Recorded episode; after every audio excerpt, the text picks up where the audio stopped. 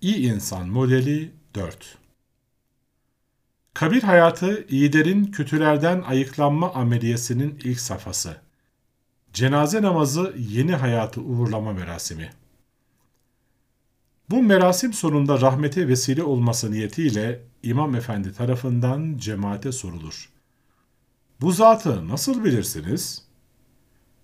Bu soruya cemaattekiler iyi biliriz diye karşılık verirler. Zengin biliriz yahut fakir biliriz demezler. İşveren biliriz veya işçi biliriz demezler. Şu ırktan, bu ırktan demezler. Hepsi çok iyi bilir ki o zat bunların artık para etmediği bir başka alemin yolcusudur. Şu alem gibi o alemin de sahibi ve maliki Allah'tır. Ve iyi insan konusunda hüküm ancak Onondos.